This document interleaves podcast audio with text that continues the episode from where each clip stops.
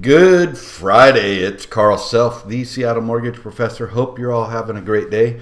Uh, today's mortgage bond and interest rate news. I apologize, I missed yesterday, but I was traveling and unable to get a recording out. Today, we're talking about wow, look what happened to the stock market. I think uh, it started a correction and then um, and lost quite a bit and then today, we're already on the move for uh, a little bit of recovery, not a ton, but I think we're still going to see a downward trend.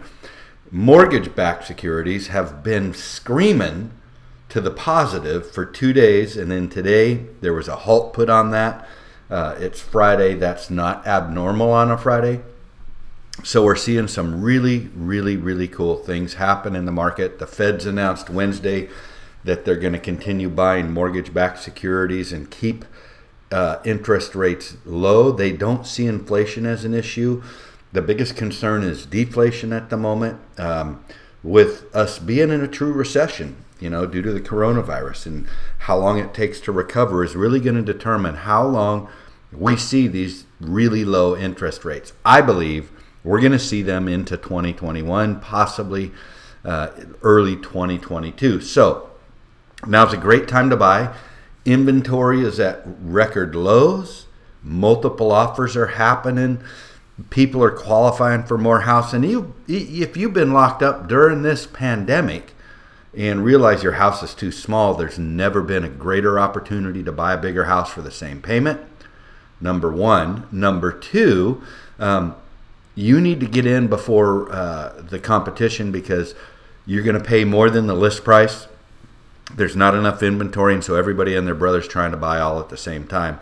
Perfect storm for housing. Great news. Uh, Americans gained $6 trillion of equity since the market crash of 2006 to 2008. That's amazing. Uh, the other the other news is is that um, there's less flippers in the market because the prices don't make sense and you know, it's going to take them longer to turn it with the pandemic. So, really good news on that front. Um,